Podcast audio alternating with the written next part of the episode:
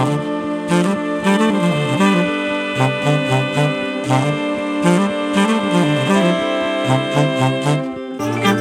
ッドバイブスミッドナイトラクザ by 倉園慶三こんばんはただいま12月28日水曜日の2時15分ですね、えー午前2時15分です。今日は早めのお収録できてますね。というのもおかげさまでですねあの本日2022年の予定が全て完了しましてえー私以外の、ね、方との約束が全て終わったっていうかねなくなったっていうことなんですけどね。仕事は今日と明日とね2日もう2日ぐらいやりたいなと思ってるんですがちょっとねやり残したことというか、えーやりたいことがいくつかありましてね。それで1日2日3日三が日ぐらい休んでえー4日に今日ですねあのワントレの予定が1本入ったんでここが多分仕事始めになるのかなというそんな感じですね、えーそしてあのまあ、この番組でもねいつもお話ししてるようにその、えーグッドバイブスの中にはその今ここというね重要なキーワードがありましてね過去と未来は、えー頭の中で作り出した心象の時間に過ぎないと、えーななんで私もなるべくこの今ここでね暮らすというのを心がけているんですが、えーでそうするとねなんかこう後ろを振り返るとかねあんまりやらなくなるんですよね自然とね、えーだから1年の終わりに今年はどうだったかなみたいなことはほとんど考えたことがなかったんだけどちょっと今年はですねなんかたくさんの人に出会えたなというこの思いがねふっと今日湧き上がりましてね。あこれで予定が全部終わったなと思った瞬間にいやーいろんな人と会えたなっていうねこういう思いがぼーっとこう心の中から湧き上がりまして、えーで珍しくですね本当に絶対やらないんだけどいつもだったらあの今年何回リアルイベントをやったかちょっと知りたくなったんですよね。それであの、えー事務局の矢部聖子さんにお願いすればもう瞬時に出てくるんで、えーちょっと今年のリアルイベントを調べてもらえませんかっつって回数をね、えーそしたらなんと36回というねちょっと想像僕も想像を超える数がね出てきまして。うん。矢部さんの口からね、えー、36回ってことは12ヶ月だから、えー月に3本っていうねまあこう鳴らせばですよ、えーそういう計算になるんだみたいなね。何やったんだろうとかってこう思い出してみると。まあグッドバイブス三昧の合宿っていうのが2回あってえーからかき上げ塾がね、えー結構な数あってこれあの、えー6ヶ月単位なんですけど5ヶ月でかぶるんである月は、えっと1ヶ月に2回やるんですよね。その3例えば3期だったら3期終わりと4期始まりっていうのがね同じ月に来ますんで。だからこれ14回ぐらいやってるんですよね多分1年で。うん。それから、えーラクザシリーズというのを今年は始めましてね、ラクザライブ、それからボイストレーニング、そしてデッサン教室か、さつきとやっているね。えーで、これに加えて、えっと、鎌倉の小バカバ、朝食屋小バカ小バカバっていうね、うっぽんさんという方がやってるお店で、ワークショップは何度かやったでしょ？それで、えー年末にトークライブやってみたいなね、そんな感じかな。それで大体36回になるんですよ。うん。でおおすごい数だなと思いながら、えーこれね多分ねその年初に例えばね、えー今年は36回リアルイベントやるとかって計画を立てたらねとてもじゃないけどできないなって感じがしますね。もうその瞬間に集客どうすんのとかねそんなに人集まるわけないじゃんとかね、えー企画どうするのみたいな話が多分出てきてえっとおそらく36回やりすぎだよみたいな感じになるんですよね。えーで幸い私は今年その一切その 先のことはっていうかね遥か遠くのことは考えずにもちろんイベントなんでねさすがにその一月後ぐらいのことで、えーそこそこら辺はね予定を立てないとできないんだけども多分二月先は見てないですよね。一月先ぐらいにこれやりたいなって思いついたらやるみたいなことをどんどんやってるうちにえー36回になってなっていたという結果としてね。これはやっぱり後から振り返らないと、えーできない数字かなという感じがしてるんですけどね。でここでもちょっと珍しくね写真が見てみたくなったんですよ、うん、で私はもうこれ若い頃からそうでなんか自分の写真を残しておくみたいな習慣がまるでなくてねだからおそらくそうですね18ぐらいから32まで本格的にその音楽をやってた頃のライブの写真というのも多分ですね10枚ないんですよね。本当に。それも本当一一時期のたまたまなんかファンかなんかが撮ってくれた写真が手元にあるぐらいのもんで全く残してないんですよ。その記録というのをね、えー、小中高のいわゆるなんつうの子供の頃の写真みたいなものもほとんどない。これも数えるほどしかないですね。えー、なわけで、えっと、私が多分普通にこのセミナーとかねイベントとかをやると写真なんか1枚も撮らないんですよね。だからそれが分かったんでね。まあさすがにそれだと例えばそのこんなイベントでしたとかってねソーシャルで投稿することもできないんで もう本当にこう闇に消えていきますからね。さすがにそれは問題だろうっていうんで、えっと、何年か、まあ、2年ぐらい前かな、えっと、いわゆるその事務局の矢部さんに写真係をお願いして、必ず写真を撮ってくださいと。で、彼女も割と忘れがちなんですよね。だから2人で、あみたいな時もね、ありまして、えー、最近ではその全部のイベントがやっぱ一応残ってるんですよね。でそれをあの iCloud に入れてあるその写真を全部ですねあと1月から見てみたんですよねなんかもう今日はそうだ何時ぐらいかな5時ぐらいに予定が終わって、まあ、割とゆったりしてたんでさあ何やろうかなっていう時にその iCloud の写真をねこう眺めてみて、えー、そうすると、うん、いわゆる集合写真っていうのかなみんなで撮った写真っていうのがすんごくやっぱり良くてね、えー、それをちょっと17枚ぐらいセレクトして今日は Facebook に投稿したんですけどねなんかねそれを見ながら僕はまさにこの番組でお話ずっとしてきたね、えー、これまで私がその絶望の淵に、えー、いつも行ってしまう。その時に人間関係を壊しまくっていた、ね、まさにデストロイヤー。人間関係デストロイヤーだった自分っていうのをねちょっと思い出しましてね。このよくこの私がこれだけの皆さんとねこんな関係を結べるようになったなというねちょっとこう感慨深い感じがしてきたんですよね。込み上げてきましてね。うん。でその投稿したね写真をこう何度も何度もこう見てるうちにねあの何人ぐらいここにいるんだろうとか思って あのかぶってる方もねなんいいろんなイベントにあの複数参加してくださる方もいらっしゃるんでねいわゆる常連さんというかねあのありがたいお客さんも結構いらっしゃるんでそのかぶりを除いてね延べじゃなくて、えっと、一体何人の人がここの17枚の写真に写ってるのかなというふうにね数えてみたらなんと67人ぐらいいたんですよ。えー、でまあこれはざっくり数えたんでねかなりアバウトなんですがまあ60から70の間ぐらいでこれもそのえっと、全部のね、えー、イベントじゃないですからね36回のうちの 17, 7回それも、えっと、同じイベントで2枚ぐらい撮ってるのもあるから、まあ、10回か12回分ぐらいのイベント3分の1ぐらいですかねそこになんと60人から70人の方が映ってらっしゃると。これもしかしたらトータルするとね100超えてるかもしれないみたいなそんな感じがありましてねなんとこれだけの人数の人と僕は つながりと関係を持てたんだな今年はっていうふうに思うとねちょっと嬉しくなりましてね。えー、なんかあのだからといってこうなんつうのかなこう自然にものすごくこうごくごく当たり前にね人付き合いができてるかっていうとそんなことはないんですよね。正直言って。これはあまり人には言わ言ってない話なんだけどやっぱりね今でもその僕の何て言うのかな心の片隅っていうのかね表面なのかな表面だな感じがしますね。表面にうっすらとねやっぱりその人間関係を壊しまくっていた時のなんか人嫌いというのかね人が苦手というかねなるべくその 一人でいたいなみたいなそんな感覚のベールみたいなのがねまだ薄い膜としてね残ってるんですよね。でこれはなかなかやっぱりこの年になってもね取りきれない、うん、ここがやっぱり難しいとこなんですよね。なんていうのかなやっぱりこの長年培ってきたねこのグッドバイブスを僕がその書き始めて、えー、とこういう取り組みをして、えー、今ちょうど10年か11年ぐらいなんですよ。だから、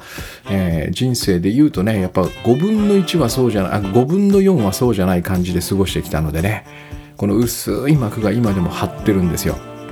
そして、えー、一番僕がね苦手なのが、えっと、やっぱりこう入りの瞬間なんですよね。その会場に入ると。そうすると事務局の矢部さんが大体いて、えー、で多くの場合はそのパートナーというかね佐々木さんだったりエフタさんだったり千恵さんだったりさつきとかがいてくれる。この入りの時に僕はやっぱりうっすらなんかこう話したくないなっていうかね。話しかけたくないなっていうねこのなんかコミュニケーションを断絶したい感覚っていうのはねまだ今でも取れないんですよね。めったにこのスッと入ってって「いやおはようございます」みたいな感じになれないんですよ。なん1年に何回かはあるんですけどね入った瞬間にもうなんかこういい感じで「あどうも」っていうねこの最初の一言挨拶をするのにねやっぱりやっぱりねこうちょっとした抵抗があってねなんかこううつうつとしたこの感じになってるんですよね。でそこでいつもやるのがねえっとこの人は体ではないっていうこの見方なんですよね、えー、体ではないなんだこの形のない心何でもいいんですけどね。心魂意識、えー、生命、えー、そういうその目に見えないその人の本質みたいなものをねそこを一生懸命見に行くんですよ。体を見るとやっぱり僕のここの薄いベールはねすごい抵抗を感じる、えー、いろんなことを思い出すんでしょうねきっとね。一瞬のうちに。人ってのは嫌だなみたいなそんな感じが。でここを消すためにこの体に騙されちゃいけないっつってクーッとこうね体の奥にあるねその目に見えないその人の本質みたいなのを見ようとすると。でそうするとこの嫌な気持ちがスーッと溶けていって自然に「あ今日よろしくお願いしますね」みたいな感じになれてそこからはもうこのいい感じ本当にグッドバイブスで接することができる。でこれはその1人目のお客さんが入ってくるとかねその辺りでも時々は起こるんですよね、えー、この時にやっぱり僕はその、えー、会場に入ってくる一人一人のね顔を見ながら顔を見ながらこのこの人は体ではない。って一人ずつやっぱりやるんですよね。そして一つ一つその心の中にアクセスしていく。形のないものにね。でそうすることによって、えー、もう私のねその悪癖というか、えー、人を怖がるそして人を嫌いになる人を攻撃したくなる、まあ、全部自分の恐れや不安、えー、恐れや不安から発する怒りそこから自分の身を守るというねこのプロセスの中でやることなんだけどもこうならないように、えー、体を感化するっていうんですかね、えっとえ、見過ごすって書いて感化するっていうか、えー、漢字で2文字で書くんですけどもこれをいつもいつもやってきたなというそういう感じをちょっと思い出してね。そしてその写真を見ながらもやっぱ写真というのは絵ですからね、え、体が写ってますからこの体を見ながらね同じことをやってみたんですよね。ああこの人だああこの人だっていうね。そしてやっぱり顔とかねその体格とか、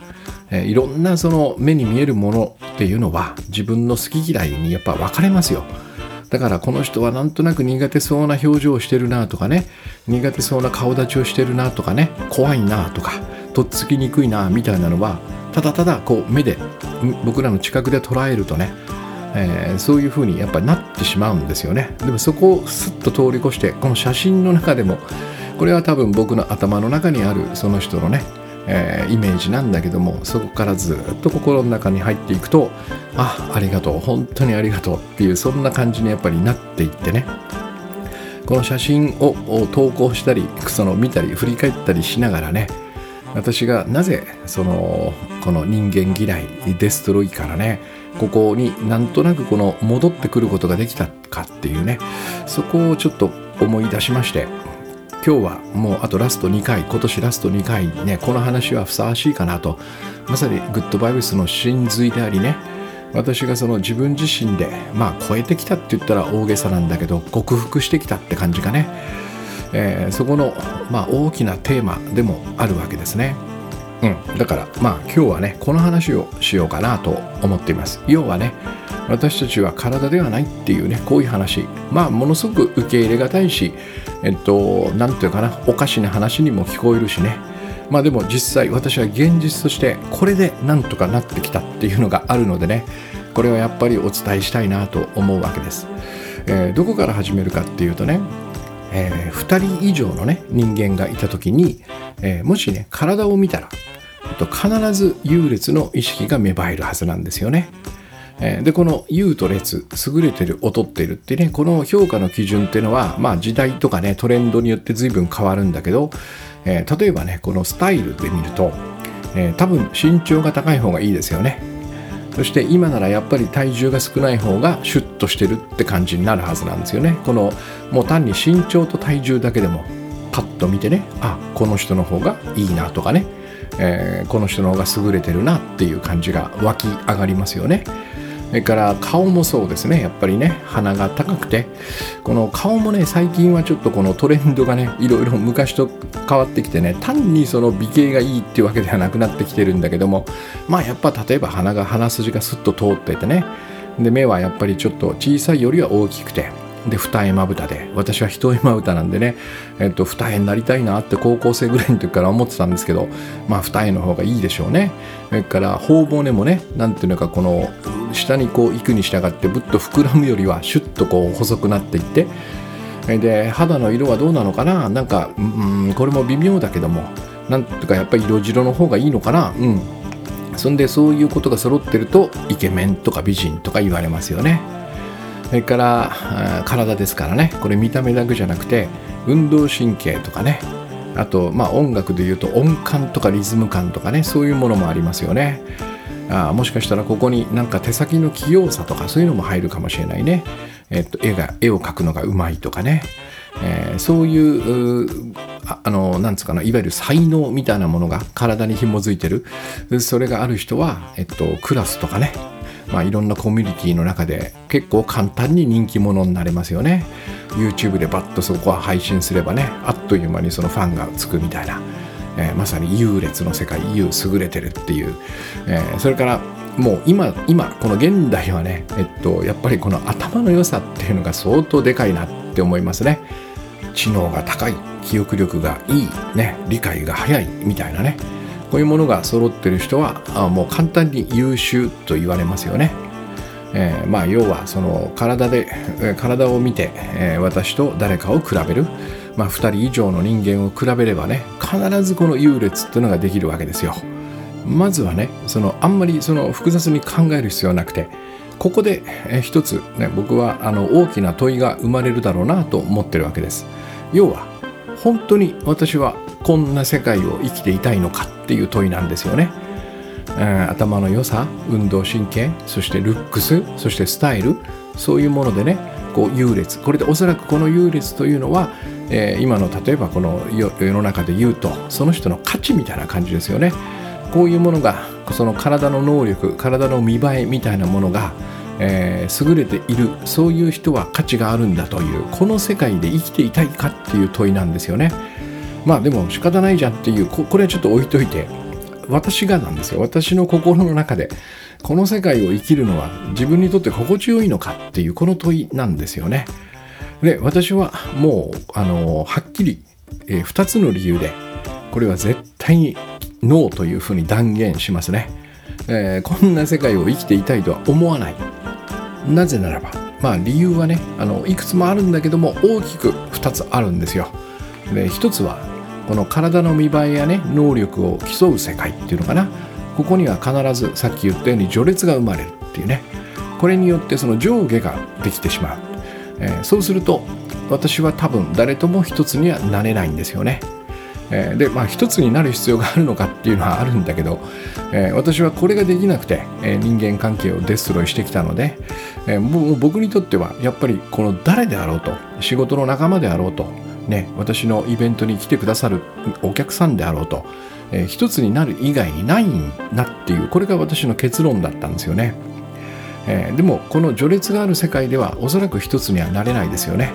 自分より上の人一つにはなれない、うん、そして自分が下だとこいつ俺より劣ってるなと思った人、えー、これこの人たちとも多分一つになれないですよね。これが最初の理由。一つになれないから。ね序列がある世界は一つ一つにはなれない。えー、そして2つ目。これはもう本当に残酷な話なんですけどね。この体の見栄えや能力っていうのは年とともに失われていくんですよ。必ず衰えていく。特にルックスとかねスタイルはそうですよね。あとはそのスポーツ選手がねある年齢に達すると。そんな若いのにみたいな年齢でもやっぱり引退をしなければいけないっていうのはやっぱりこの運動神経とかね体力みたいなものも年齢とともに失われていくわけですね。でおそらく、えー、私は今どうなのかな60歳だからどうなのかなって時々思うんだけどこの頭の良さっていうのかね知力記憶力そして理解力みたいなものも衰えていくでしょうきっとね。えー、それをなんか自分で自覚するその時が来るのがやっぱものすごく怖いですよね。えー、つまりこの体の見栄えや能力ここにねその自分のその優れている点みたいなものを見出した瞬間に多分私はもう絶対にこの世界でね平安を得ることはできないなとそんな感じがしますね。だってこれ年とともに毎年毎年衰えていきますから。あの子供の頃はいいんですよ。どんどんどんどんその能力がね上がっていくのでね。でもおそらく僕の感覚ではどのぐらいかな22ぐらいがピークなんじゃないかなって気がしますよね、えー、スポーツのジャンルによってはもっと低いとあのジャンルもありますよね。1516ぐらいでもうピークみたいなね体操とかフィギュアとかっていうのはそういう世界かもしれないなって感じがしますね。だからこの1点目と2点目。1, 点目は1つになれない、えー、ここにね、えー、このこの優劣を見る世界に生きてる限り1つになれない。そして2点目は、えー、この世界に生きてる限り絶対に平安を得られない。えー、だから、えっと、ここたったこの2点だけでもねそうかなんか自分を体と見てそして人を体と見て、えー、ここを比べたり競ったりする世界っていうのはなんか全然僕らにその平安とか幸せはもたらさないんじゃないかなっていう感じがしますよね。なんか僕がその人間関係を切りまくっていた頃もいつもいつもこの自分の見栄え能力みたいなことにねすごくやっぱこだわってた気がするし、えー、誰かがやってくればねそれが仕事の仲間であれね結構大事なパートナーであれどっちが上なんだどっちがこの体が上なんだ下なんだみたいなことをね見ざるを得なかった、うん、だからなんか容易にその相手をね攻撃できたんでしょうね。えー、でこの問いだけでももう僕は十分だと思うんだけどもさらに踏み込んでみましょう、えっと、もしねあそうだなここは嫌だなというふうに感じたとしたらね一体僕らはその体のこの優位っていうのかなこの優れた部分を使って何を得ようとしていたんだろうっていうねこの問いなんですね。えー、でもちろんすぐ浮かんでくるのはお金とか地位とか名声いわゆる成功ですよね。えこの体の能力が優れていれば今のこの現代社会では容易にその成功が得られそうな感じがする。でも僕はこの答えは、えー、本当の答えの象徴もしくは代替に過ぎない感じがするんですよ、えー、お金や地位や名声っていうのはねあるものの象徴なんですよね、えー、それは何かというと多分僕らがねこの体の優位を使って心の底から欲しているものは他の人から愛されることじゃないかなって思うんですよね。その愛された証としてお金が入ってくる。特に名声とかそうですよね。人気があるとかね。今で言うとそのいいねがいっぱいつくとかね、えー、コンテンツが評価されるとか。ある意味その地位もそうですよね、えー、その評価者に愛されなければ、えっと、その地位は得られませんからね、えー、つまりこれは愛されたことのいわゆる象徴なんですよね。私は他の人から愛されたからこそお金や地位や名声が得られたんだ。成功できたんだっていうね、えー、多分なんでこれをやるかというと、えー、多分だけども僕らはね子供の頃幼い頃にね勉強とかスポーツとか、まあ、あるあるその芸術とかね音楽とかその絵画みたいなもの美術かな。そういう、まあ、いろんなその競争の分野でえー、自分が優れていないから愛されないんだっていうすごい切ない経験をしたんだと思うんですよね、えー、これはまず対象は多分親ですよ、うん、僕らにとってその親とはね自分がどうあれ例えばその勉強とかねスポーツとか、えー、そういうものでね何かこう優れた結果を残せなかったとしてもいつでもどんな状態でもどんな結果でも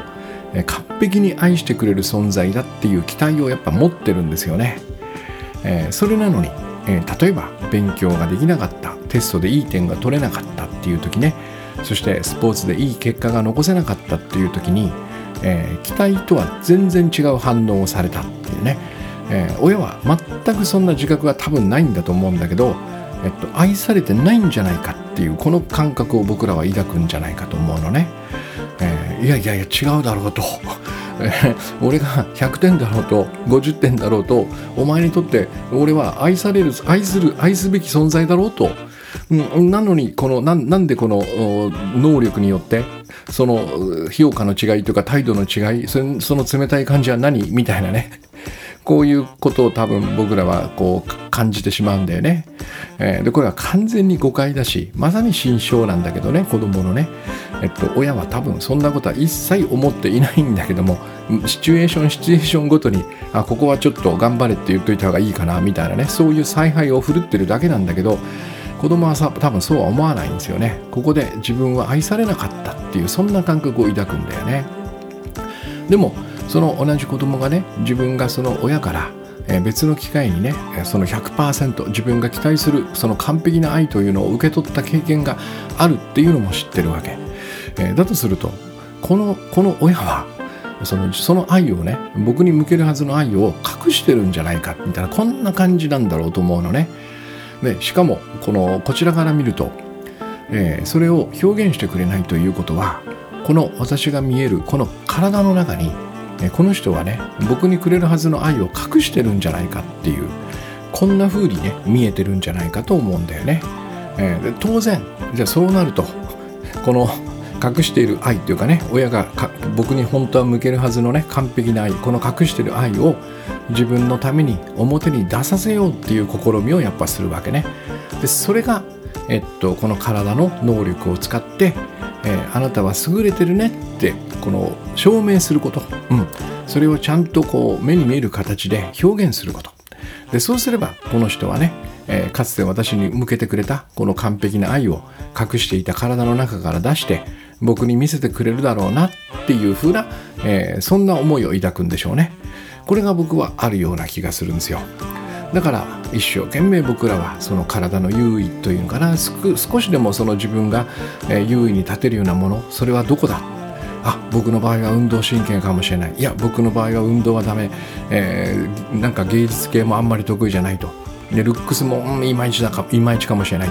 えー、だとしたらこれはもう頭の良さしかないよね。みたいな感じで、えっと、ここういうパターンになった人子供はね多分知力とか、えー、勉強とかにぐわっと邁進するわけね、えー、そしてまあ大人になるとここでその得ようとしているものがお金地位名声みたいな象徴に変わるんだけど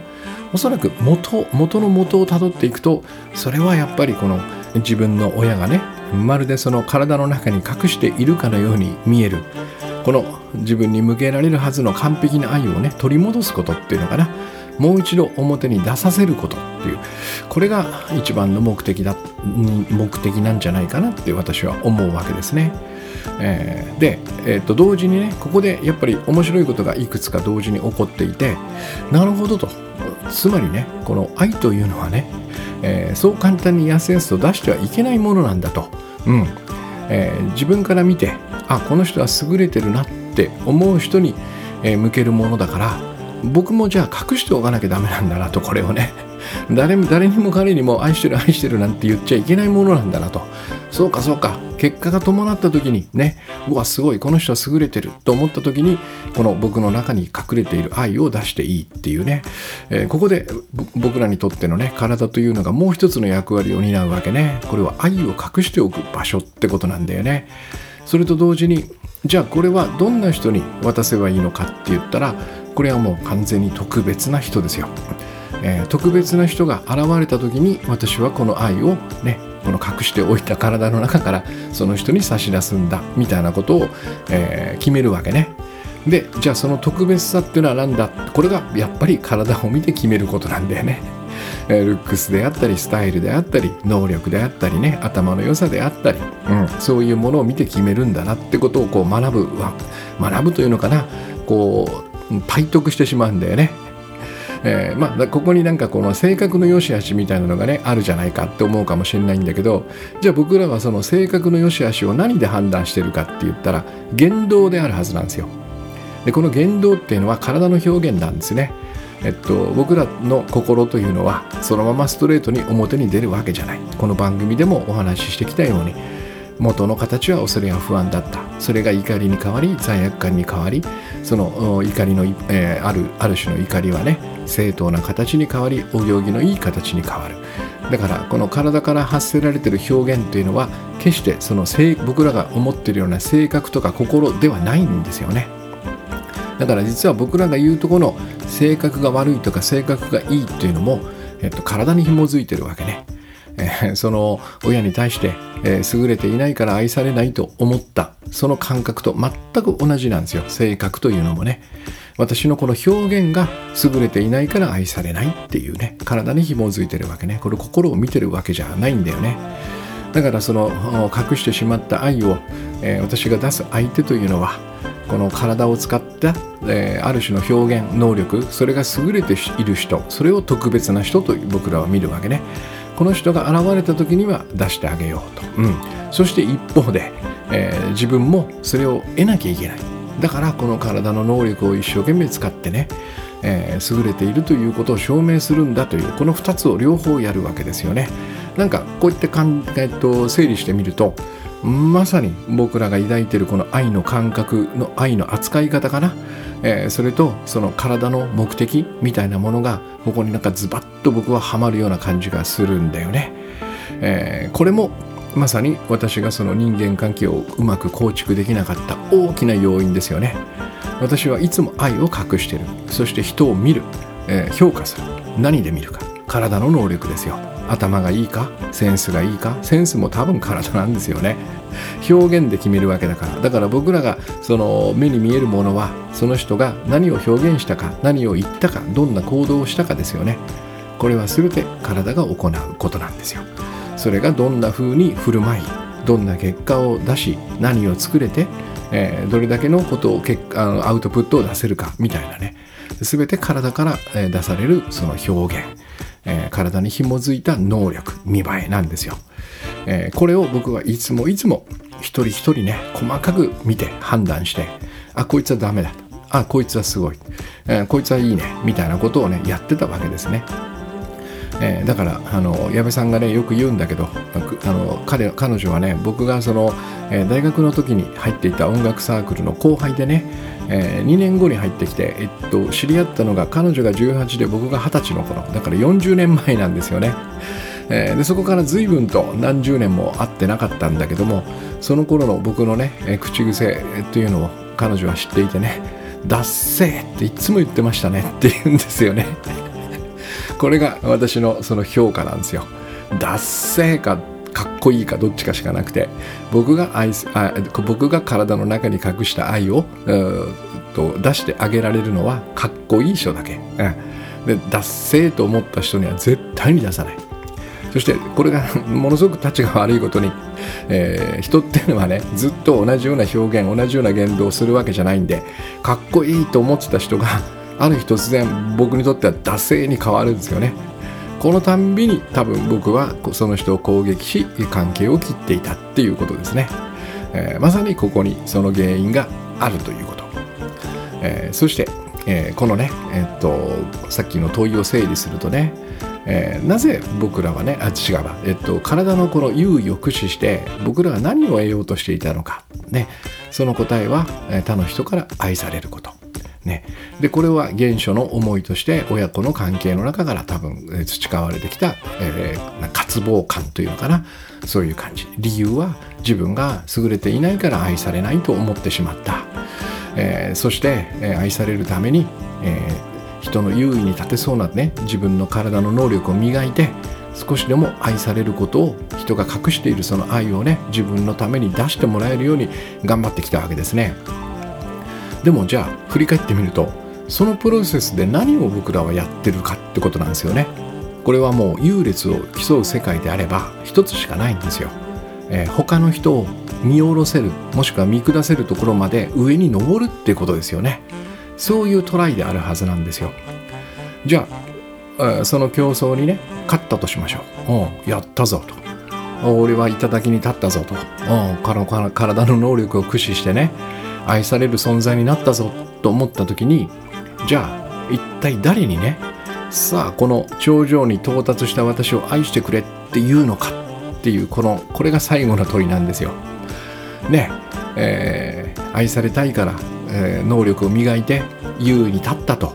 えー、もういただきにいるよ俺はとさあこれなら愛せるだろうって言った時に周りを見渡した時に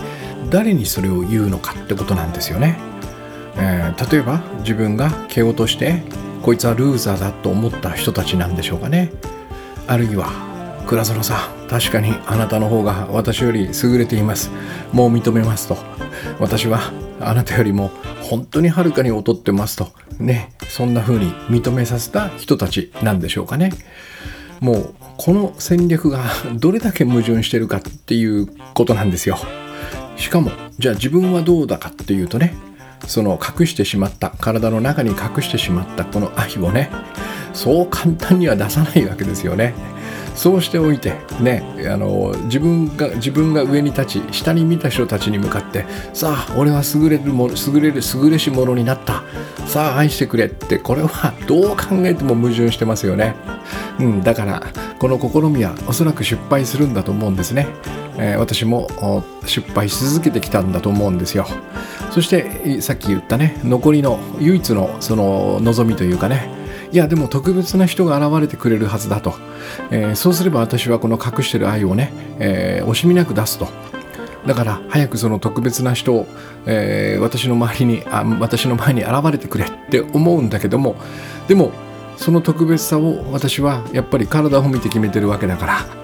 えー、基本的にはこのね今言ったその矛盾した戦略からは一歩も抜け出してないんですね、えー、しかもこの体にとって愛されるというのは、えっと、どこまで行ってもその能力やスペックを評価してもらえるということだからね。見栄えとかね能力を評価してもらえるということなんで、えー、基本的には得る受け取るの一方向になりならざるを得ないんですよね。だからえっと、なんとなく、お、来た、特別来た、みたいな感じで、いや、お互いに私たち特別だよね。よっしゃ、じゃあ、今までね、顔の隠しておいた、その、えー、自分より劣ってるものには、決して、えー、出さないと決めていた、この愛をね、お互いに交換し合おうとかって言って、一時期はものすごくいい関係になるのかもしれない。ガッと燃え上がるようなね。でも、さっき言ったように、この体の能力が衰えていく。ルックス見栄えも衰えていく、えー、その相手を見ながらねあれ約束が違うんじゃないのと。この人は一生私にとって、えー、優れたものであったはずなのにっていうね、えー、こういうことが起こりますよね。えそして年を取るたびになんとなくその最初のねあこの人特別だから愛を、隠しておかなくてもいいと思っていた相手がだんだんだんだんそうじゃないんじゃないかっていうふうに見えてきてそして同じようにやっぱりこの人にもこの愛を見せない方がいいんじゃないかって言ってまた隠すというね。ここにおそらく戻るはずなんですよね。だからこの特別な関係という僕らにとってのね最後の一末の望みとかっていうのもまあもしかしたら稀にうまくいくケースはあるのかもしれないけどもね、えー、多くはあこのままではきっとうまくいかないんじゃないかなと思います。だからまずはですねその原初の経験であるねその親親が自分に完璧な愛をくれなかったその理由は自分が優れていないから。だからこの体肉体を使ってね体を使っていかに優れた結果を出すかっていうこのトライをもうやめるってことですよね。そもそもこれ誤解だったなと。これでいいと思うんですよ。えー、親がどんなことを何を考えてたかは多分一生わからない。おそらくこの年になってねあんあ母さん父さんあの時さどう思ってたの？愛してくれてたの？って聞いたとしてもさあどうかね？ぐらいの返事しか多分返ってこないと思うんですよね。だからそんなものをもうそのなんつうのかな？この自分の人生のねある種のそのもうまあものすごく多分無意識のうちなんだけどももしそういうものがあるなと思うんであればねそことももう決別するってことですよね。えー、そんなものはもう僕のね思い違いに過ぎなかったと、えー、そしてこのこの戦略の中にいる限りどう考えても矛盾してるから愛すことも愛されることもきっとないんだろうなってことをねしっかりとやっぱり認識するってことが大事かなと思うんですね。えー、多分私たちが思うほど僕らの体にはね意味はないんですよ。そして意味があるとすればさっき僕が最初に挙げたようなね2つの気持ち悪いことが起こる。序列が現れ一つになれない。そして必ず衰えていくという恐れや不安の中でね永遠に平安は得られずに多分、えー、人生の終わりを迎えることになるんですね。しかもその終わりに近づけば近づくほど僕らはこの能力を失っていくわけでしょ。つまり年を取れば取るほど愛されない存在になっていくわけじゃないですか。そのように感じることもおそらく珍しくないはずですよね。だからここでまずはその愛の定義というのかな、えー、僕らはねおそらくね、えっと、物質を真に愛すことはできないはずなんですよ。物をね、えー、さっき言ったように物は多分この象徴代替なんですよ。本当に欲しいものは、えー、形がないものなんじゃないかなと思うわけ、えなぜならばね僕僕の定義です。これはね愛とは完全に対等で一つである関係そのものだと思うんですよね、えー、そしてこれは行動ではないんですよ。愛するとか愛さないとかね。そうではない。そして当然ですけどもねそれはその体の中に隠しておけるようなものでもない、えー、これは私にとってはねまあ状態という言葉があまりよくはないんだけどももうそう呼ぶしかない感じかな。I'm love ってことなんですよね。私は愛であるという、えー、これが、えー、お互いに私は愛であるあなたも愛であるという時に、え完璧に対等でえ、そして一つである関係というのが生まれるはずなんですね、え、でも、え、これまでねお話ししたように体を見れば必ず優劣とか順劣が生まれますわね。この感覚から僕らは逃れることができない、うん、いくらそこを見ないと言っても体ってていうふうに相手を見なした瞬間に自分とその人の優劣は確実に生まれるんですね、えー、そして重要なのは最も重要なのは、えー、私とあなたの体は永遠に一つにはなれないんですよね。これはものだから、うん、でそれができるのはやっぱり形のない自分なんですよ。これしかいないと思うんですよね、えー、そしてもし私がえっと誰かとその愛の関係を結べるとしたらそれは自分が形のない自分になった時ですよね。でこの形のない自分を、まあ、心とか思いとかねあるいは僕がよく言うような意識とかねそれから生命えー、あるいは魂みたいなね何と呼ぶかっていうのはあるんだけどそこはあんまり重要じゃないと思うんですね、えー、そうじゃなくて多分これは視線なんですよ。見方、えー、私とはね、えー、全ての人と対等で誰とでも一つになれる形のないものであるというふうに自分をまず見るということですよね。そして、えー、同じようにその他の人をねえー、全ての人で人と対等で、えー、誰とでも一つになれる形のないものなんだなこの人はっていうふうに眺めるということです。これができた時に多分僕らは本当に欲しかったものつまり愛されることそして愛すること。これは多分同じことなんですね、えっと、形のない愛にとって愛するも愛されるも全く同じなんですよ。行動ではないですからね。I'm love だから、うん、だからこの話はねその愛しなさいとかね えー、愛されなさいみたいなその行動にしてしまうと絶対におかしくなってしまうんですよ、えー、そうではない。これは多分見方なんですよ。見方だけで大丈夫なんですね。私とは全ての人と対等で誰とでも一つになれる形のないものであるあなたもその通りであるというこのこの視線というかねこの見方さえできればもう愛であるかどうかとかね愛しているかどうかってそんなものは意識しなくても多分完全に対等で一つである関係ができるはずなんですね。これを私はですね、あのー、最初にお話ししたように多分今年、えー、あらゆる人にやってきたんだと思うんですね。えー、もちろん最初は最初はこうじゃないですよ。そのその前の段階で、えー、この体を自分と捉えてねそしてどう見られているんだろうか、えー、私は能力があるものとしてこの人たちに見られているんだろうかっていうようなそういうことを気にしながら、え会場に入っていくわけね、その時に薄いベールがクーッと僕の前に立ちはだかるわけ、えそのベールとはおそらくですね私の中に隠している愛を出さないようにするベールなのかもしれない。えー、これを1枚グッと剥ぎ取りながらねいやいやいやいやまた俺は人を体と見ていたと、えー、自分自身も体と見ていたと、え、これでは絶対に一つになれないし絶対に対等になれないんだと、えこれはいずれデストロイする関係特に僕にとってはそういうものになってしまう。だからこのベールをグッと剥がしながら体を見るんじゃないと、えこれは私たちにとっては その何て言うのかな。まさにこの愛を隠しておく砦のような使い方をしているものであってね、えー、ここには何もない、うん、特に意味はないんだと、うん。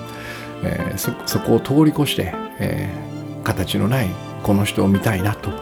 えー、私自身もそのように見たいなということを多分やってこられたんだと思うんですね。えー、でこれが難しいか簡単かはね、えっと、まさにこの今日お話ししてきた体をどんな目的に使おうとしてるかで決まるんですよね。これを自分が愛されるため評価されるため何かを得るために使おうとすれば、えー、この私が今日お話ししてることはとても難しいどころか不可能ですよね。これを両立することはできない。えー、だってここに、えー、何らかのメリットだのね、えー、感じてるわけだからメリットだのその使い道みたいなものをねえ、僕は、えっと、この番組でもお話ししたように体はその形のない自分が使う素晴らしいかけがえのない人生に一つしかない道具だと思ってるんですね。だから目的は3つでいいと思ってます。この3つに目的を絞れたら僕はこの試みはね体を感化して形のないその人を見る形のない自分を感じるこれは難しくないと思うんですね。目的によるんですよ、えー、じゃあその3つの目的は何かというと1つは私のこの思いを表現するための道具ですね、えー、これはまさに私がコンテンツを作っえー、文章を書いたりそのポッド今まさにこの声というね体の体の一部を使いながら、えー、お話をする。そうするとポッドキャストという番組ができる。まさに自分の思いを表現するため。これが第一の目的。第二の目的は、えー、他の人と一つになると言ってもね、えー、形のない自分が一つになると言っても、えー、私の考えてることこの思いみたいなものは、えー、見えないんですね。そして聞こえない。だからこれは相手に伝えなければいけない。つまり第二の目的は他の人と他の人とコミュニケーションをする。このための道具ってことですね、えー、で最後に3つ目、えー、他の人に自分の持っているものを与えるためです。この与えるものは与えてもなくならないものにおそらく限定されるはずだからね。お金とか洋服とか何でも持って行っていいよみたいなものはおそらくできないはずなので、えー、形のないやっぱり与えてもどれだけ与えてもなくならないものなんですよ。まさにその形のない自分ということですね、えー、この中におそらく知識だとかね思いだとかそういうものが含まれているんでしょう、えー、自分の思いを表現するため他の人とコミュニケーションするため、えー他の人に自分の持っている与えてもなくならないものを与えるためこの3つのに限定してねこのこれだけしか体には目的がないんだっていうふうに捉えられれば、えー、多分いつでも形のない自分というのでいられるはずだし、えー、自分の周りにいる人たちをね形のないその人だっていうふうに見ることができるんだろうなと思います。まあだからあそうですね。いくつかハードルがあるとすればまずはその子供の頃にねえっと、完璧に愛されなかったというこの経験、えー、ここをどうにどうにかするっていうことですよね一つはね。まあそんなものは自分の思い違いだったみたいなことなのかな、うん、そしてそこから発せられたいくつかのね、えー、まあ誤解に基づいたなんか僕らのすごく矛盾した戦略、えー、この体の能力を使って愛されるための結果を出そうとする試み、うん、そして、えー、そのように自分がやっているんだから当然だけども私のこの愛もそういう能力結果をね、えー、能力を持って結果を出せた人間にしか渡さないぞというこの隠している感じ、えー、そして、えー、これを渡せる人は特別な人だけなんだみたいなこの感じ。この辺りが多分ハードルになるんですよ。そして最後にこの今言ったようなこと全てねこれを体に体の目的として捉えるという。この辺りが、えーと、なんとなくうんでもこれじゃ絶対うまくいかないしね、うん、これじゃあ僕が本当に欲しいものは手に入らないよねっていうところに納得できたらですねえっと、少なくともそのように見てみようというふうにはなれるんじゃないかなって気がします。まあ、この辺りをですね、頭の片隅に置きながらね、この冬休み年末年始に、まあ、まずおそらくその親しい人というかなあの気の置けない家族とかねそういう人たちと過ごす時間が多いと思いますんでねまずはこの やりやすい人たち、えー、ここもねあの実は差なんか全くないんですけどね体さえ見なければねえー、赤の他人だろうと血のつながっている人だろうと。何の変わりもないんだけどね完全に等しく一つなわけだからね。まあでもあのやりやすいとね思う人からこのトライをするのが一番いいかなと思いますね。成功する確率もきっと高くなるんでしょう。だからぜひぜひねあの大切なご家族、うん、恋人、うん、それから親友みたいなね、本当になんか大好きな人たちを相手にねこの体を感化して形のないその人を見る、このトライをぜひやってみてください。そんな感じですかね。えー、前えー、前回もお知らせしましたけども、あのー、私の101トレーニング1トレ2の、えー、じっくり12チケットっていうねたっぷり12回のセッションを盛り込んで、えお得な価格で提供しているプログラムがあるんですがこれをですねあの引き続き今日もクーポンコード このポッドキャストのそのタイトルですね、えー、ミッドナイトラクザというのを、えー、お申し込み欄のですね、あのなんかこう質問とかあったら書いてくださいみたいなテキストエリアがあるんで、えー、そこに、えー、一言ミッドナイトラクザと書いていただければ、えっと、1万円オフというね、このポッドキャストのリスナー限定のキャンペーンを今やってますんで、えっと、1名様あのお申し込みがありましてあと2名様かな、えー、までは、えー、受け付けられると思いますんでよかったらこの年末年始にご検討ください、えー、それでは今日はですねもう本当にその体体にまつわるいろんなもの体に変な目的を持たせずにね、えー、これは私たちの素晴らしい道具さっき言った3つの目的に使ってください。そしてまずはですねえー、身の回りにいる人たちのこの体をねぐーっと感化してね、えー、体の奥底にある形のないその人っていうのを見るようにしてみてください。そしてそれができたらなんとなく私もそうなのかもしれないなっていうふうに自分を見てください。そうして愛とは得るものではなかったんだなっていう感じでね、えー、いい一日をお過ごしください。ありがとうございます。